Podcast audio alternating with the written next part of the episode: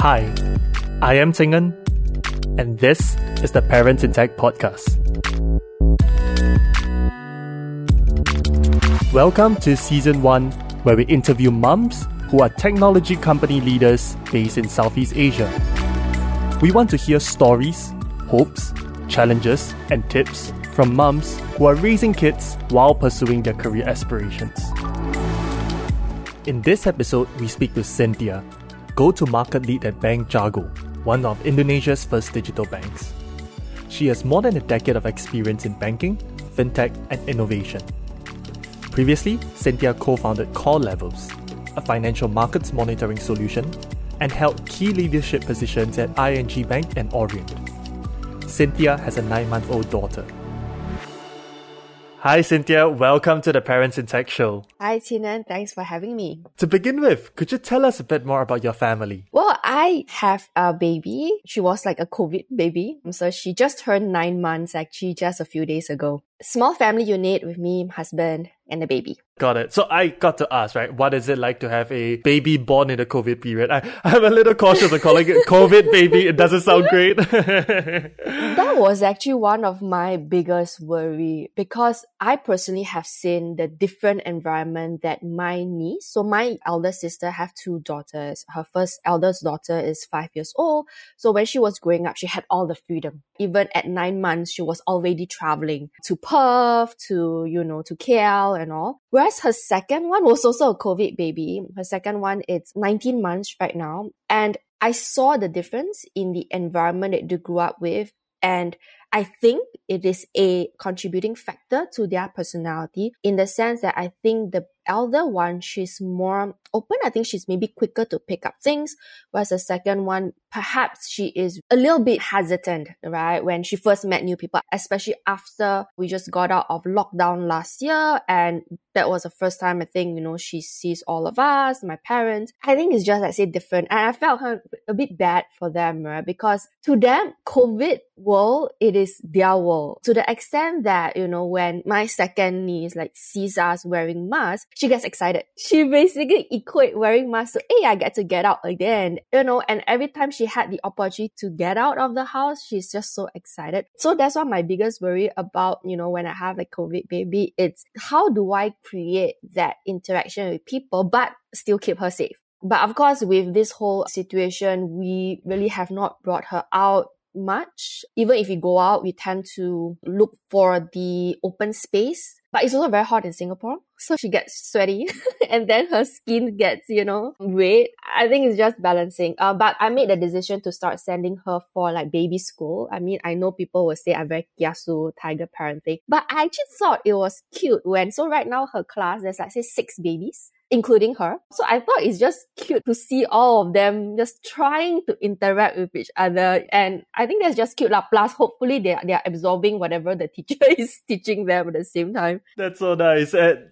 tell me a bit more about this baby school. When did you start sending her? And what is baby school? I started sending her just after she turned six months. So it is based on this Japanese teaching method. It's called Heguru. And 45 minutes jam packed with um, activities. But the activities, it's really a lot of flashcards. I mean, there's like song and dance, you know, I guess they play around with like say the lights, storytelling. But I think the key differentiator with say this specific method versus maybe the others, it's that they basically flash the flashcards at a fast speed. So apparently because it's so fast, it would forcefully stimulate the right brain because only the right brain is able to absorb information at this speed. And the right brain is also the one that is like more creative and also basically good for memory. But we'll only see this like when she gets older. Now I have no idea how to tell. But I do like that, you know, at least in this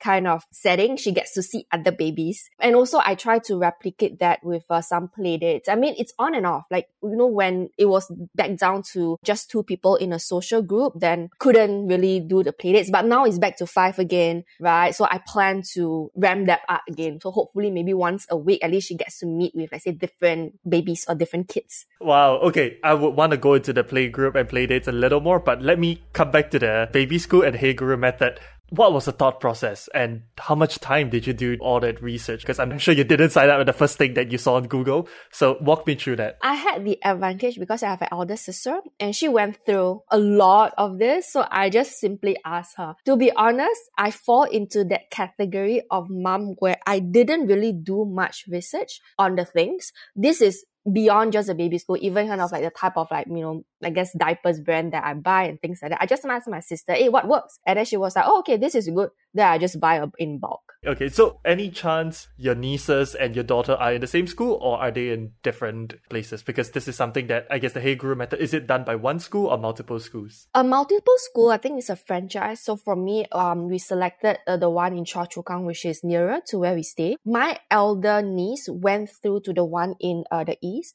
My second niece, unfortunately, she actually did one lesson and then it was cancelled because of COVID. And she was at the time where COVID kind of situation really surged, right? So then my sister just decided to just wait until she can attend, like say preschool, which is like next year. How frequent are these classes out of curiosity? Because the fact that you have to accompany your daughter there, that takes time. Once a week. Once a week. Okay, once a week. So that's fine. Once a week, 45 minutes, that's still manageable. I was considering, because Heguru is a very educational, academic almost, right? So I was considering maybe a more fun music and dance. They call it, I think, movement and dance. So I went for a trial class with my husband's cousin who also have a baby daughter just a few months younger than mine. But we felt that they were not able to enjoy the class as much because they can't stand up or walk yet then we felt that it wasn't as effective. But I might consider that maybe next year. To me, if I were to like say recap back, you know, my own like say upbringing when my parents gave me the opportunity to try all sorts of things, I want to provide the same for my baby as well. But with the exception of I don't think it is good to put them through tests or examinations since young because I think that kills like the passion. So take for example like music. I think a lot of us grew up learning piano, but a lot of us had to take exams. And I remember when I was younger, that really killed my passion. So in the end, all I remember was the whole year I was practicing my exam piece and I didn't like it. So this time around, I want to give her the exposure, but not make it boring for her, but at the same time give her the choice. Now say if I don't like piano, perhaps I try something else. I remember I also had went through the same process. Piano every year is just practicing the three pieces and the scales, and it's always like okay, the next level, the next level, the next level. It's something that just kills the fun, kills the joy. So I'm glad that to hear that that's something that you're conscious of changing. Maybe Cynthia, walk us through what were some of the parenting styles that you grew up under, and what it's the one or two things that you plan to take now that you're a parent. I grew up in a very strict family, especially my dad. He was very strict with us growing up. Since young, we've always been taught about the importance of doing well in school, which I mean, I would, I guess, modify when it comes to, you know, the next generation, right? Because I think we've also learned in our own way that getting the good grades doesn't mean everything. But at the same time, one thing that I get from my own upbringing, which I do want to provide to her is that the idea of you should have aims, you should have goals, and you should be able to learn how to work hard for it. It can be for school, it can be maybe for something you like, it can be for sports, music, dance, and all. But I think the value of hard work and building that strong foundation. The other one is about value of money other than being strict, my parents were very prudent with how we spend money, never giving us the access to the point where this might kind of be a very frivolous example, right? So I think perhaps like, you know, a lot of like say families, they are more willing to endow their children in maybe semi luxury stuff for my case, I remember my dad told me that, okay, you want that branded bag that you like? Then you gotta get good grades first. So that's sort of like a reward. You know, you want something, you gotta kind of like work hard for it and justify why you can have it. And I think that translates kind of like the way I tend to maybe kind of like say spend my own money on that. Like say if I want to kind of like, you know, have a certain level of life that I deem comfortable enough, then I need to be able to earn enough to afford my lifestyle. I shouldn't need to depend on anyone to give me the lifestyle that I wanted. Or if I can't earn enough, then sorry, I have to just like downgrade myself. You have to live within your means, right? Yes, live within means. Wow, it sounds like both of us are quite similar. Both my parents also very much inculcated inculcated the fact that, uh, hey, whatever you want, you got to earn it, you got to work for it. It's not going to be given to you. And yeah, I think it just brings that sense of understanding how hard it is to actually make money. The thing that I was telling half jokingly to my wife, Gladys, it's saying that when our daughter gets old enough, I want her to go out and sell cookies, sell lemonade, sell something, and just understand how hard it is to actually make it so easy to spend money, but making it it's so hard. But Cynthia, I'm not sure whether you face this. I definitely do. Do you get the sense that almost sometimes you want to indulge your daughter. I know she's only nine months old, but you just want to buy nice clothes for her. Sometimes I go to the store, I'm like, the kids' clothes, it's like more expensive than what we wear. Yes, for sure. I am a sucker for all those sales events. So I did spend a lot during the 10, 10, 11, because everything looks so cute and pretty. So I did buy a lot. And my, I guess, reassurance to myself is that I think now she's still a bit too young to understand. But definitely, I think when she gets older, I'll be a lot more conscious. And this is also actually a discussion that I have with my husband, because both sets of parents, obviously, they like to indulge in their grand grandkids, right? And we cannot really prevent them from doing so because it is their right as grandparents. So we have seen that and that is the agreement with my husband is we will allow our parents to indulge. So we will have to rebate our own indulgence towards the kids. Like for example, if the grandparents are buying toys for her, then okay, we don't buy toys. Now then there's also another step to it. If even without us buying, she still has too much, especially when she gets older, we want to inculcate in her the idea is you don't get anything for free. So if you get new toys, before you can get the new toys, then you will have to maybe select one or, your, or two toys to give away, right? Give away to a friend or even donation. So I kind of want to instill the idea that there's a give and take. Now, Cynthia, I also noticed you recently moved, right, and changed jobs. And this, it's quite interesting because in a year, usually they say you try to make one major change at a time. But I guess this year, you both welcome your daughter to the world, plus you shifted jobs. So tell us a bit more about that. I guess to start off, why don't you tell us about the shift and then tell us a bit more about how the transition happened? Prior to my current job, so currently I'm working in a company called The Catalyst, but it's actually affiliated with Bank Jago, which is Indonesia's first real fully digital bank, which was just launched this year. Prior to that, I was in another bank working in the innovation unit. How it came was it actually started off as a conversation. So there wasn't actually a real job posting because the bank is fully operated in Indonesia and I wanted to remain based in Singapore, but obviously my family is here. I want to be based here. The conversation started off really well. I started to meet a lot of their um, management team and I think the conversation just went very smooth until to the point they were like asking, Hey, Cynthia, you know, what do you like to do? what are you kind of like say passionate about? And that kind of conversation actually intrigues me. It actually makes me feel that you want to understand me as a person. And because of that, you know, then I want to be able to provide more, to do more under normal circumstances, you're right. Like I already made one major change this year. I shouldn't be looking for another major change to overcomplicate my life. But the conversation just started naturally and it was a very comfortable process to the extent that I was like, you know what? Maybe this is what I also need, right? I mean, I don't want to go following from the birth of my daughter that I will just be defined as a mom and only a mom right? I think I should also think about what I want to do for myself, what would make me inspired again and things like that. And I found this in my conversation with all the management of Jago. And to the point I was like, okay, let's try to do this again. But of course, before I took the plunge, I mean, this is all about, let's say, communication. I did discuss with my husband and he was with me through the entire process. I made sure that she has a strong support system having like a great helper is godsend so that I don't have to worry about the nitty gritties. Parents-in-laws have been a great help as well. They come to our place every day to take care of the baby, play with her, so that she can still grow up in an environment full of love uh, when the parents are busy. And yeah, I mean, once I have that, I decided, yeah, let's do it right? I think maybe also for the context of the audience, before I was working in a bank, I actually did startups for close to seven years. So this was an opportunity to interestingly marry two worlds that I'm familiar with, the bank and startups? And the answer is in the form of a digital bank. That's awesome. It's the coming out together. There's so many things that I want to pick on, but let's start with earlier you mentioned when your current colleagues ask you what makes you passionate. So I'm going to ask you that. What makes you passionate? Looking at the problems to solve. I think that's also how, you know, a lot of like startups have started or what's the problem you're trying to solve. And for me, because of the experience that I have, uh, naturally, it's always been about, I think, something finance related, but particularly the question of making people feel financially included. It, it actually resonates with me. Take, for example, my helper. So sometimes I talk to her about how she managed her money. I actually even help her create like her own digital bank account in Singapore so that she doesn't have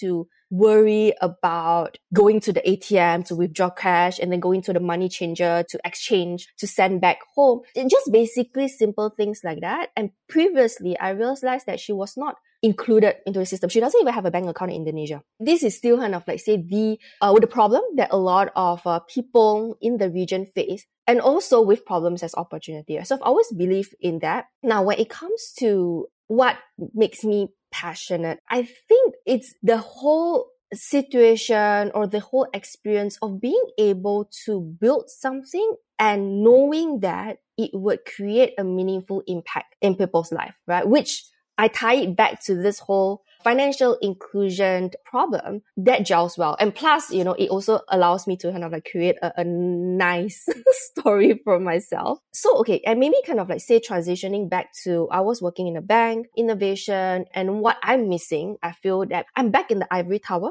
I mean, it is a great job. I get the stability that I appreciate because otherwise it's very difficult for me to always be in that hustling mode and yet trying to start a family the ideal notion is that we can have everything we want. But realistically, I think physically I wasn't able to take it as well. But I think perhaps I was back in that ivory let's tower setting. I was let's say missing, you know what? Am I really doing something that is uh, meaningful or impactful? I don't have the answer. And I think sometimes it's fine to not have the answer. But when a answer, a solution was presented in front of me, I think it was more of the, you know what? I think if I don't take this opportunity, I might miss it. And maybe a similar opportunity might not actually come my way. I think it's just the right time, right place, right everything. And I think for me specifically, this whole conversation, because I did mention about having to speak to, like, say, the management, uh, without kind of like say naming names. So one of the conversation, I spoke with the founder of this bank. Very lucky as well, because he just happened to be based in Singapore for that period.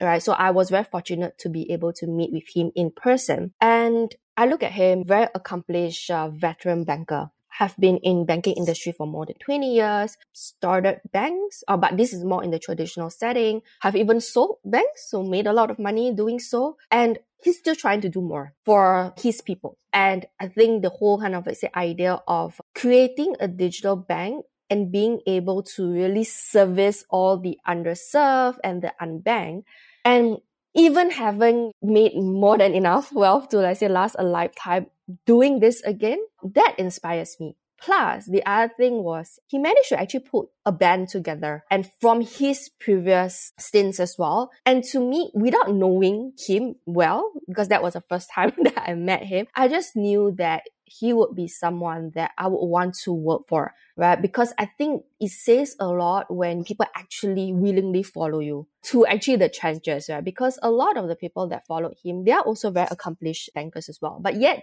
they're willing to give that up and do something that people see as risky because it is a startup. I think it is just a very nice feeling to be in that environment where I'm inspired again and I'm constantly inspired. That's amazing. And I really like the part about you were very conscious about it, that this was something that clearly you are passionate, you feel strongly for, and you will not let being a new mom hold you back from it, right? I think it's important that you pursue that passion, that interest of yours. And it's almost like because you're a mom, you become better at the workplace and vice versa, right? So I really like the clarity that you have over there. And you also mentioned about to make this work, you needed that support system.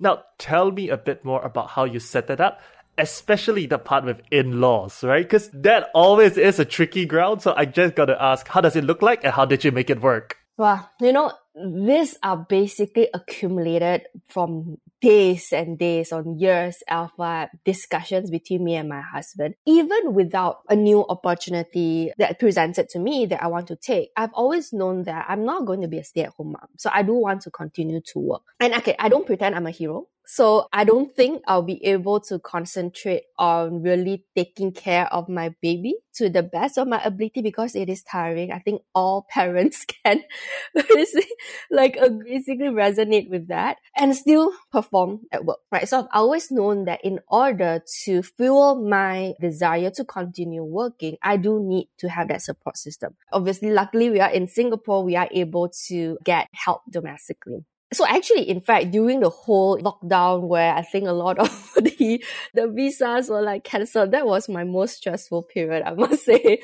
Right. Now, in terms of, let's say, in-laws, it was a, a very clear-cut choice. It's because his parents stay in the west, my parents stay in the east. So for us, it's uh, it's really more which one is more convenient, right? And we stay in the west, so we stay closer to his parents. So naturally, it is just easier and more convenient for his parents to come and lend for the helping hand. Like say my parents, you know, will just try to schedule like regular visits. So usually I'll go to my parents' place on Saturday when there's no like restriction. Right. So I think it became kind of like say a habit. But there's also one thing because you mentioned about like say it being tricky, right? So this is actually one of the discussion that I had with my husband. I said I don't mind, right? Because I understand that, you know, his parents are already retired and they want to spend time with the grandkids and by all means, I'm not going to stop them from doing so. But at the same time, if you have like visitors every day, it does stress you out, right? Even if it's not his parents, like my parents, right? Like I was still, you know, maybe get the house clean and all that. I did tell him that maybe little things like that he will have to like say manage. And sometimes, you know, after like a long day of work, like back to back calls, when it comes to dinner time, I just want to chill by myself in the room and I don't necessarily want to engage in another, like say, conversation. So I also told him there are certain times where I need my me time and he will have to be okay with that. And likewise, I hope, like say, he will be able to communicate to his parents, which luckily his parents are very, very understanding. And they also recognize that we already have a very busy job and they don't expect us to always be there to like host them. And actually, maybe it actually works out in a natural way that they actually treat like coming to our place as very natural. Like they don't even have to tell us or oh, what time they're coming. Sometimes they'll just pop by.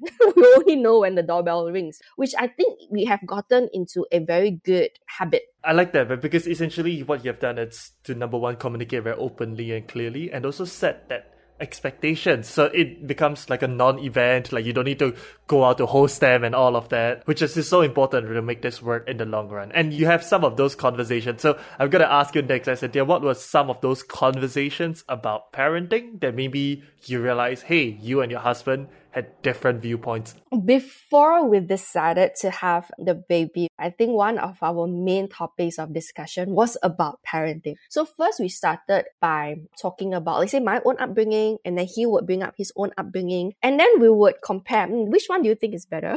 do you like the outcome that I have or the outcome that he has? Right?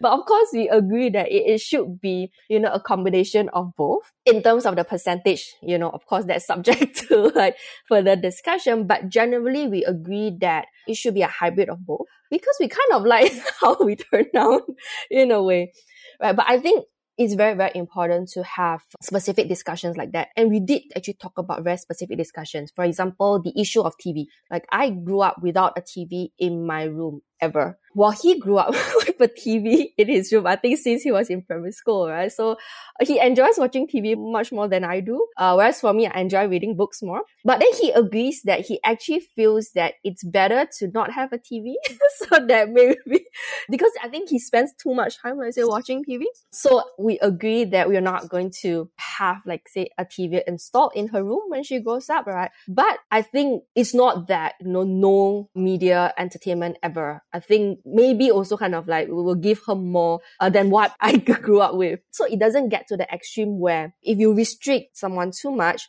and then this becomes something that they would always work towards. And you kind of don't want them to optimize for the little things. I think that's one. I think the second one, we agree that, okay, so this one, I think we are kind of, I say, both quite aligned that we were real fortunate to have the experience of traveling. So when it comes to, let's say, traveling, this is about the very prudent way of traveling, which my parents actually made us do. So it's four of us siblings growing up uh, we've never booked more than two hotel rooms. so it's always like we actually had to squeeze all in one bed. But it was actually a fun uh, experience now that we recap. Whereas for him, it was just him and his elder brother. So naturally, the parents will book two rooms, right? So they all have a comfortable um, holiday experience. Now, when it comes to our baby, I think we want to be careful. Obviously, we want the whole vacation experience to be comfortable, but at the same time, not overly luxurious, such that I think she will be have a fair sense of, you know, I guess what is normal versus what is special, right? The last thing we want is for her to just take certain things for granted. I mean, nitty gritty things like that. We can pick on, like, say, on many, many different things that we talk about. You know, we even discuss down to like whether you have TV in the room or not. Wow. But that is really intentional, right? Because even in the whole conversation of planning or starting for a family to discuss all these things, to want to hear about each other's childhood. Where did you learn that from? Or is that something that just occurs to both you and your husband? Because it's quite unique, I must say, and in a very good way. I think I'm always the one that initiate because I'm someone who likes to do things with a plan. It's actually quite funny in the sense that because I'm very used to startup. So in startup, a lot of things, even if you have a plan, it doesn't always go according to plan but perhaps I'm so used to that kind of ambiguity in my professional life. But when it comes to a home front, I prefer a plan. So I would try to plan as much as I can, down even to let's say timing, you know, about the transition, about kind of like say now my baby is out, you know, she's growing healthily, she has a support system. That's why I get to pursue my own passion and aspiration. But previously, I actually left a startup so I could also have that time to actually start the family, right? So it was all sort of according to my plan. so far, yes, I still work out. And this is also quite evident in a lot of things that I do. And I don't have an answer. I will just discuss with him. Right. So this whole kind of like say TV conversation, I think it started because uh, we were renovating the place. And obviously, we already need to plan, like, because some of the uh, furnitures are built in, including the TV rack. Then the question came brought up. I was like adamant, no TV in the other room. And then my reasoning was, or even kind of asking for like a bookshelf because it wasn't aesthetically pleasing to him to have like a bookshelf in the living room. Right. And I said, no, I want that because I want her to grow up with books. I just initiate all this kind of discussion. And sometimes uh, he's like annoyed because he's like, a long day. Why do I have to discuss about TV or books? That's wonderful. But I think, yeah, just creating the space for conversation always, always helpful. And it pays off in the long run. So, Cynthia, what was one of the most surprising things that you faced when you became a mom? One thing that I was worried about is that whether I'll be a good mom. Because I know that I am not naturally someone who is very nurturing. I'm not someone who is very good with kids. It's always very, very awkward for me to play with other people's kids except for my nieces. So I was a little bit worried that I'm not like a conventional motherly mom. And when my baby was born, when she was so tiny, I didn't even dare to hold her because she was so tiny and fragile. Right? But I think what surprised me was I was actually more patient than my husband when it comes to uh, handling a crying baby at night, right? Because he was always a patient one. Like for me, I'm always the one that is, uh, you know, maybe more high energy and want to get things done type. He actually stayed with confidence that he will be a great dad. He will be able to handle the baby at real life. But handling a crying baby is very different. yes. Right, when you cannot communicate all that. I surprised myself that in the middle of the night, even surviving on little sleep, right? I don't see a reason to be angry at all. My temper just was gone.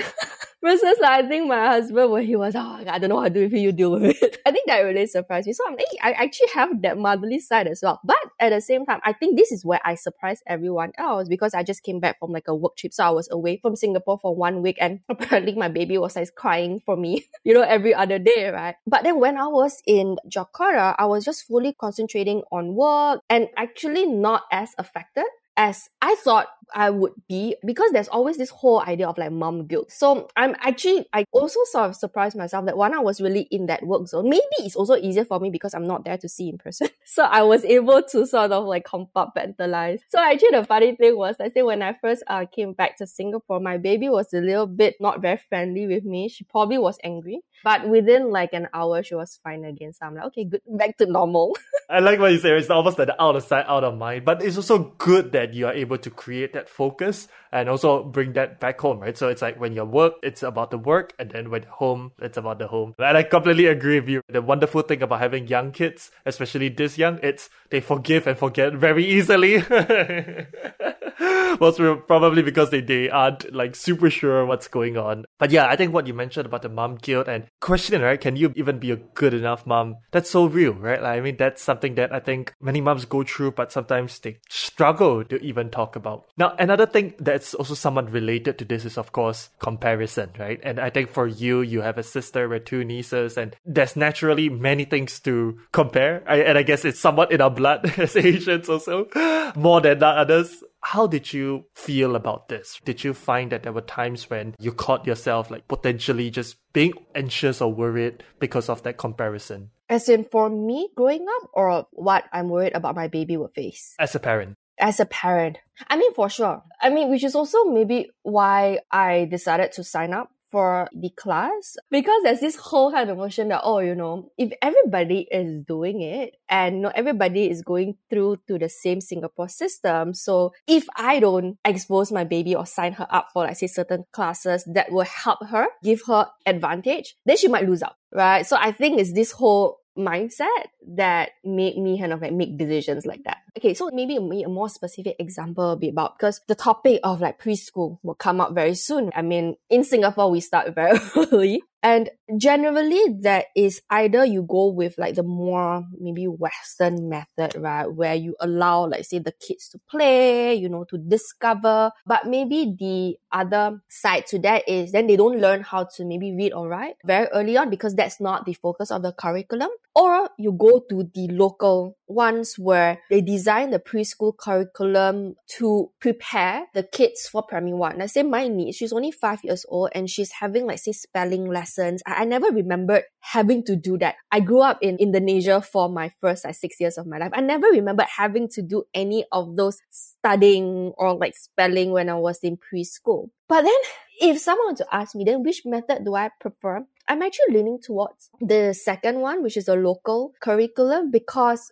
she's going to go to a local school, right? So in that sense, then maybe, you know, it is easier for her to assimilate if she already went through that curriculum in preschool. But it's up to me and my husband to inspire her that at some point, um, you know, maybe it graduate studies or undergraduate studies, right? She would want to experience overseas, right? Because to me, it doesn't really matter kind of like which country, but I think the fact that you have experience living, studying in a different country, it really just broadens your perspective. I 100% agree with that. But I guess to each his own, there's no right or wrong, but I'm with you on that for all that reasons and one more, which is I rather the school be the bad guy of teaching the, the difficult things and like the play, the exploration, you come home and do it with me. Actually, yes, yeah, you brought up a very, very good point because now you reminded me of like why you know, back to like the whole play group thing. I wouldn't mind kind of I say having the school to be like the bad guy that teach all this like dry but necessary stuff. But then when you come home or you know weekends, okay, then we get to play play group. So these are the playtime. But at the same time, it's also building that relationship, right? That maybe you can't get in a school setting because it, it might be a little bit too rigid. Yeah, definitely. Well, so this has been a really enjoyable conversation. To sum up, what is the one lesson you have learned as a parent in tech? One lesson that I've learned is you can plan everything to the T, but be mindful that I mean you're dealing with a small human being, so things might not go according to plan. So just sometimes take it easy. Don't kill yourself over it and enjoy the process. I think one thing is to enjoy the process. Don't over stress about every single thing. And then when you recap back, you don't even know what you were doing. Yeah, spot on, right? To enjoy the process, enjoy the present, right? Not to live in the past or live in the future, but to just be with our children. That's golden advice. So, Cynthia, for our audience, especially moms who love to connect with you, how can they best do that? They can me on LinkedIn. I think if they type in like my full name, I should appear on the search Hopefully. result. And feel free, feel free to uh, ping me on LinkedIn. Certainly, we'll do that. Well, thank you so much for joining me on the show today, Cynthia. This has been a really enjoyable conversation. Thanks a lot, Ting An. Thanks for listening to the Parents in Tech podcast with me, your host, Ting An. We hope you were inspired on how to raise kids and build companies.